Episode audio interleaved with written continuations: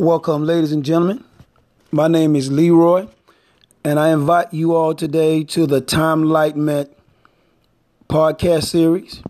Time Lightment is a series of poetry, five volume series that I created, and I'm going to be sharing with you guys today how I came into writing poetry, and I hope that you guys get something very valuable from this. This is the Time Lightment podcast series, and this is episode one. So don't worry, ladies and gentlemen. This will be a ride of a lifetime. This podcast is about life, love, loss, recovery, and about being happy with yourself and the life that you live. When you think about everything that you've ever done in life, you have to realize that everything that you've done is a journey to get you to a point to where you are now.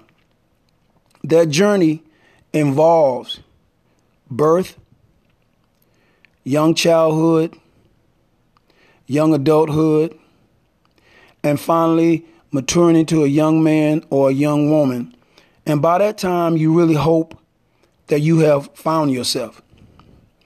Well, in my series of Time Lightment, I go through a journey where my life evolved around my mother. In the beginning, just like you may be thinking, well, maybe you don't pay too much attention to what your parents have to say when you were growing up. Because when you're young, you hear words that you normally wouldn't pay attention to but your mom could be very serious about certain things. Example, my mother would say, Boy, you irritate me so much, you make my behind itch. Now, when I was young, I didn't quite understand what making your behind itch means. but when I got older, I really figured out that what she was saying is, boy, you are irritating the mess out of me. And if you don't get out of my face, I'm going to probably have to put some discipline on you. Now, how many of you can relate to some odd saying that your mother has said to you when, she, when you were younger that you now value when you got older? So, in this podcast, ladies and gentlemen, I'm going to be talking about my life work my life works in terms of time lightment and how I got to become the poet that I am. And this series is a mere reflection of you and I and how we live every single day. And if you want to find out more about time lightment, I invite you to go to my website. It's www.timelighthenement biz. Once again, that's www.timelighthenement.biz. When you go to the website, you're going to see a five volume series. And that five volume series starts with the very first item that you'll see all the way through five. You can get it in an ebook or you can get it in a softback copies. The price for you to invest is right there on the screen. So I hope that you get it by the time we get to episode two, that you'll be able to follow some of the teachings that I have when we arrive at that point. But what I would like to talk about now is what is time lightment? Time lightment is my way of saying that life is going to come at you unexpectedly. You're going to always have the nature of time, but time is a constantly changing thing. Every moment that goes by, you can never get that moment back. And since we are unable to retrieve that moment, then we store things in our memories in hopes that we can cherish those good times, those bad times, those perplexing times, or just time where we were inert. But nonetheless, they're in our memory bank. We can't go back and retrieve them with Time Lightment, the way I came about this journey is number one is the place that I grew up is a place in Phenix City, Alabama, where I went and graduated from Central High School. During this evolutionary stage of my life, my mother would often say to me that you have to be a good example for your brothers and sisters. That the things that you think that you want to do, you need to be very careful about how you pick those things because a lot of people are watching you. And she would say to me, Son, nobody lives forever. When I was younger, I didn't quite understand what that meant. But now that I'm older and I begin to write, I begin to see that everything for the human being is transitory, that is impermanent, that the way that you find yourself in life is the struggle and the sacrifice that you put into something so that that something could either have value to you or value to someone else. But when you're younger, let's face it, you don't think about adding value. You just think about having a good time. When my mom said this to me, I just said, okay, mom. I went back to having a good time. Luckily for me, I graduated from Central High School in Phenix City, Alabama. But I didn't know what my next move was. My mom would say, It'll come to you. Just take your time and don't try to rush because life has a way of figuring itself out. But I looked at my mom and I looked at my brothers and sisters and I looked at my surroundings and I wanted to change the person that I was. I had a vision of what I think that person should be and I tried to proceed. Once I finished high school, I tried to join the military. But I couldn't get into the military. I passed all of the tests that they had except for the one where you have to go in and look through that microscope and try to find a number in the midst of all of those colors. Things just got to swerving around inside of there. And ladies and gentlemen, I could not see a single number. So I went back to see the sergeant at that particular time. He said, You did good on everything else. Just go back and try this one more time. I went back, same thing. I didn't see anything. So they let me sit down for like 20 or 30 minutes. And then they called me in. They said, We regret to inform you, but you are colorblind. I said, Colorblind, what do you mean, colorblind? That means that you can't identify colors on a map. And for whatever reason, if we had you to read a map, you wouldn't be able to tell us what was going on in the field. I was sadly disappointed at that because I tried to become a member of our military, and that one deficiency held me back. I went and told my mom the situation, and she said, No worries, son. Things will get better. And I believed her. One day, I was sitting under a tree. And don't worry, ladies and gentlemen, I was not meditating. I was sitting under a tree. And my thought must have been very thought provoking to the people that was walking by. And I remember this young man, his name is Frederick Franklin. I'll never forget him. We call him Wolf. And I was sitting out under my tree, and he came over and he began to talk to me. Now, we had never spoken before in terms of, hey man, what's going on, or being really cool. But I was just sitting out outside. He came up and he started talking to me about college. Now, ladies and gentlemen, I got to remind you that I was never, or I never thought myself of being college material. But he explained it so clearly that I felt that I could go. And he explained it in the words that I clearly understood as a young man. He said, Man, let me tell you something. There are a lot of beautiful women at Alabama State University in Montgomery, Alabama.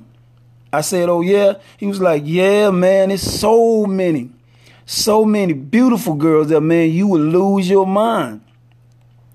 And it's easy for you to do. Let me, let me tell you something. If you follow these steps that I'm telling you, you will be able to go to Alabama State University and you can start to see all these beautiful women. Now, ladies and gentlemen, I, at this point, I did not think about the education. I thought about all of the beautiful women that I would encounter at this university. The young man really motivated me. To this day, I always remember that because he did not have to stop by and talk to me and tell me that I had the ability to go to college, even if it was just to meet all of those beautiful, lovely women. Now, I'm really excited at this point. So I go and tell my mom, I say, Mom, I think I know what I want to do. I want to go to college. She says to me, Son, I think that you can. My mom, out of all the struggles that I kept going through, she kept saying to me, she always believed that I could do something. And this, for a young man that was raised by a single parent, that's what you need to hear. And a lot of you out there need to really understand if your parent or parents are trying to give you vital information at a young age, please listen, even if you don't carry all of it with you please listen to what they're saying because what they're trying to lay out for you is a foundation so that if you do struggle in life, you can always say, I think I can because I was raised by a parent or parents that told me so. My mom was just that parent that always encouraged her children to do the best that they could. And by doing that, she put a lot of information into me as a young man.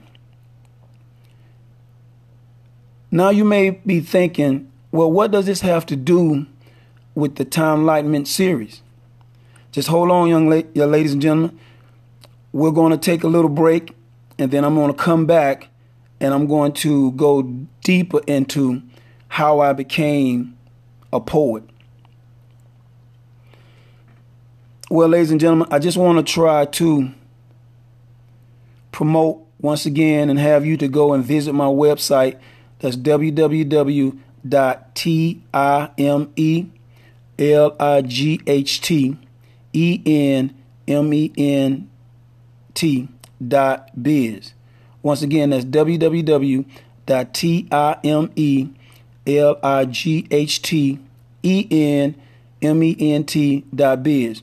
Go to my website.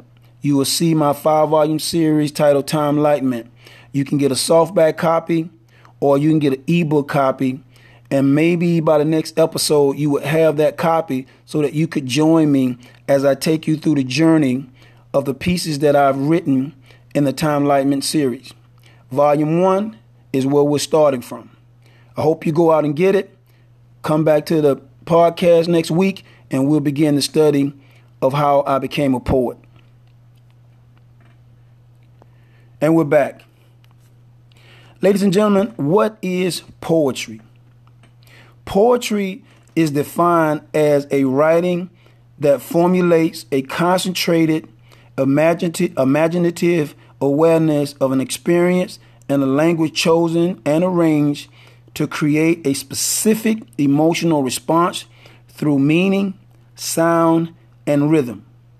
That is how Webster defines poetry for those people that write it technically. However, my definition of poetry is just a little different. Poetry for me is totally inspirational. It has no foundation and no structure other than the fact that it speaks directly to you from your heart. You record it on paper, and the meaning and the power that it gives transcend anything that anyone could write technically. The feelings that you tap into when you're writing organic spiritual poetry is the most uplifting kind of poetry you could ever write in your entire life. You may be asking, well, what makes you say that? As I told you about my mom, there are some things that I need to point out so you can understand clearly how a poet's life began. I went to Alabama State University, and when I got there, my mother said to me, She said, Son, I just want you to do the best job that you can. Whatever you do, I will be proud of you. She kissed me on my cheek, and as I exited the house and joined my fr- my best friend at the time, Dexter Moses, we called him Jody. We got into the car and we proceeded to drive from Phenix City, Alabama to Montgomery, Alabama to start a new life, a new beginning of mental development. Once we reached the premises of Alabama State University, Jody's mother at the time, Miss Patricia Morgan, she said, I just want you two to do your best. Look out for each other and make sure that you study and do the best that you can. She gave us both a hug. They pulled off, and college life for us began. And just like my man Wolf said in the beginning, there were so many beautiful women that my mind could not rest because beauty was everywhere. It was so amazing to me that women from all over the United States and other part of the world came there for the purpose of higher learning or to have fun or to just get away from the environment that they were in.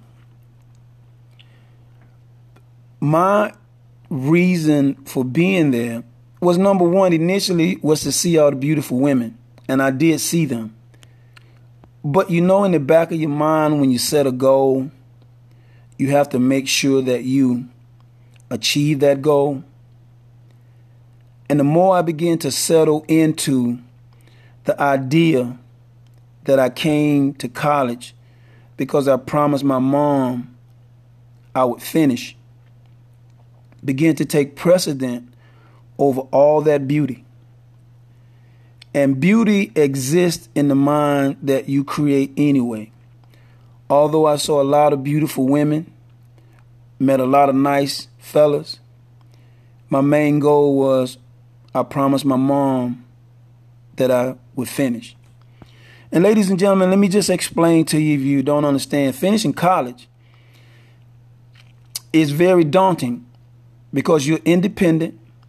They're giving you assignments, and these assignments are left for you to complete at your own leisure. But they had to be turned in. Everything has to be graded. But when you first get to a university, that doesn't happen. What happens? You got to go to this party. You got to go to that party. You got to talk to this girl.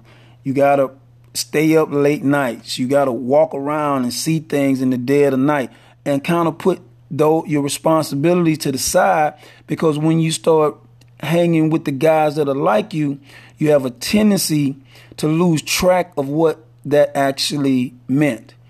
And out of all the young people that I met, a lot of them that started out with me didn't end up graduating with me.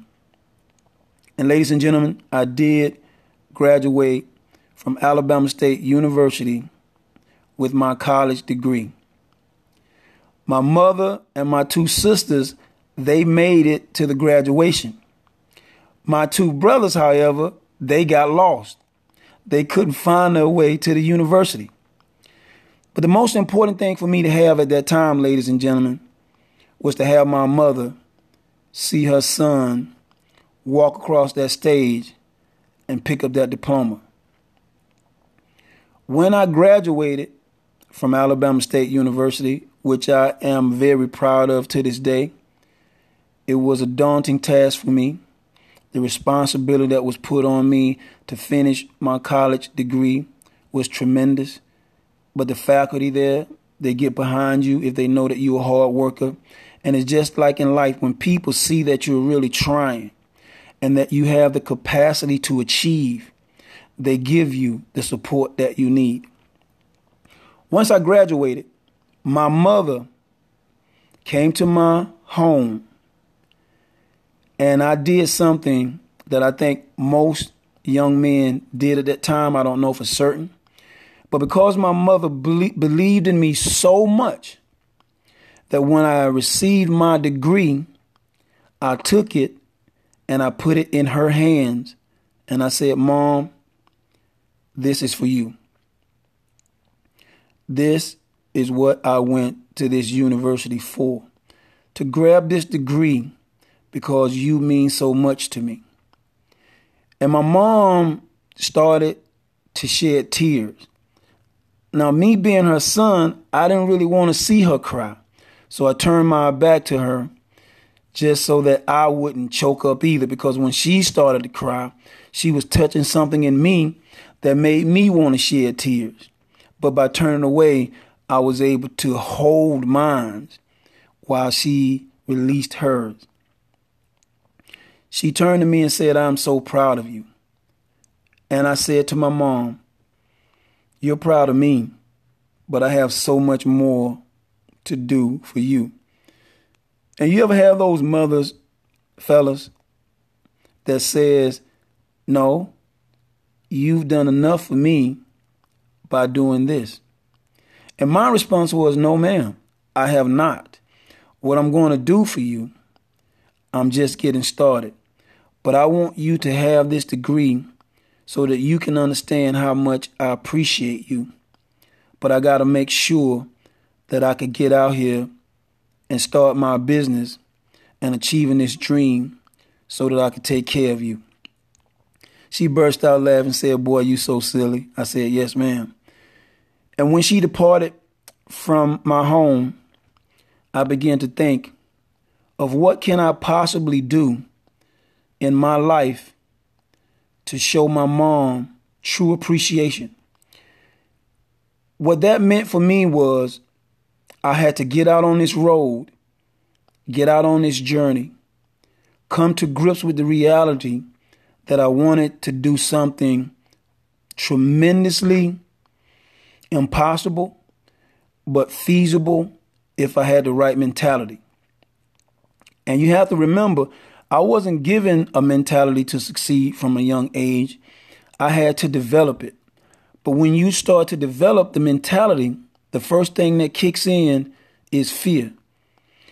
You don't know fear until you go to a place where you are totally unknown or totally undiscovered, but you're trying to make a way out of no way so that you can show your family how much you value them and show the woman that bore you what she means to you.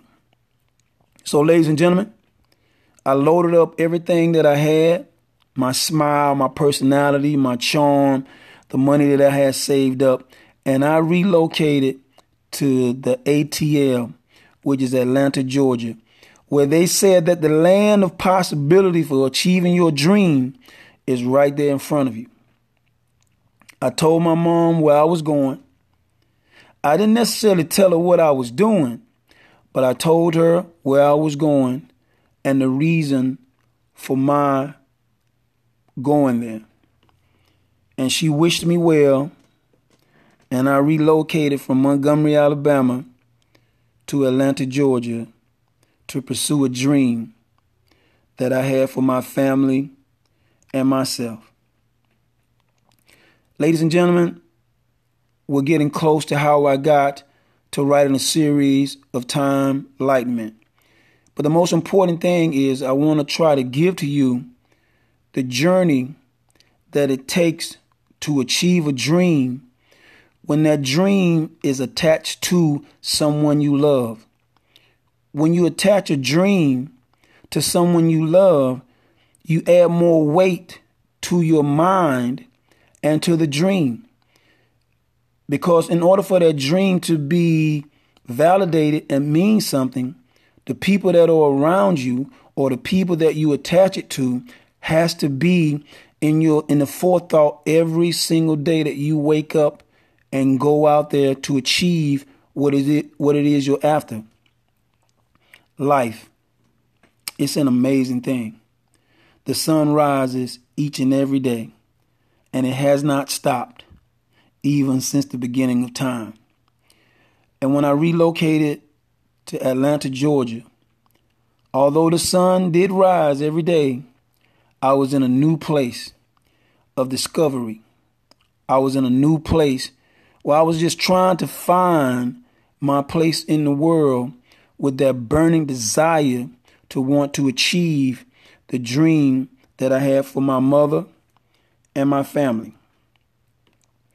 Ladies and gentlemen, as I bring episode one to a close, I hope that the information that I'm sharing with you has encouraged you, has inspired you, and will bring you back to episode two to where I will get to the point to where I told you where I wrote my very first piece of poetry that revolutionized my entire life, my entire, my entire existence, and to begin to take me on a mental journey that helped me to learn more about myself and to learn about the human condition.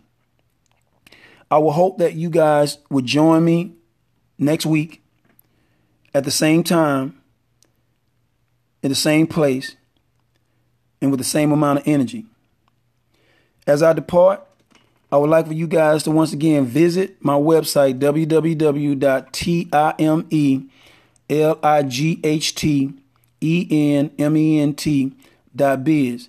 That's www.timelightent.biz.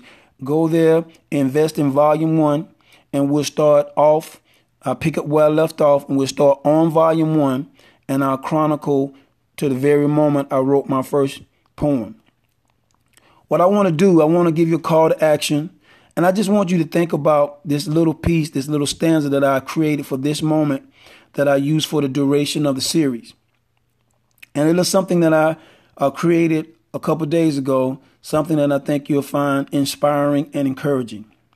It simply says, and I want you to repeat this if you understand it, and I want you to repeat it until you understand it. It simply says, Life does not require less of me. Life does not require more of me. Life only requires that I maximize the 24 hours that I have in each day, every day, for the rest of my life. If I do that, my life will be changed forever. And in the words of my mentor, Antonio T. Smith Jr., he says that you can plant better, you can dominate. Ladies and gentlemen, my name is Leroy. This is episode one of Time Enlightenment. I hope that the opening has piqued your interest and that you will come back next week so we can delve deeply into why I became a poet.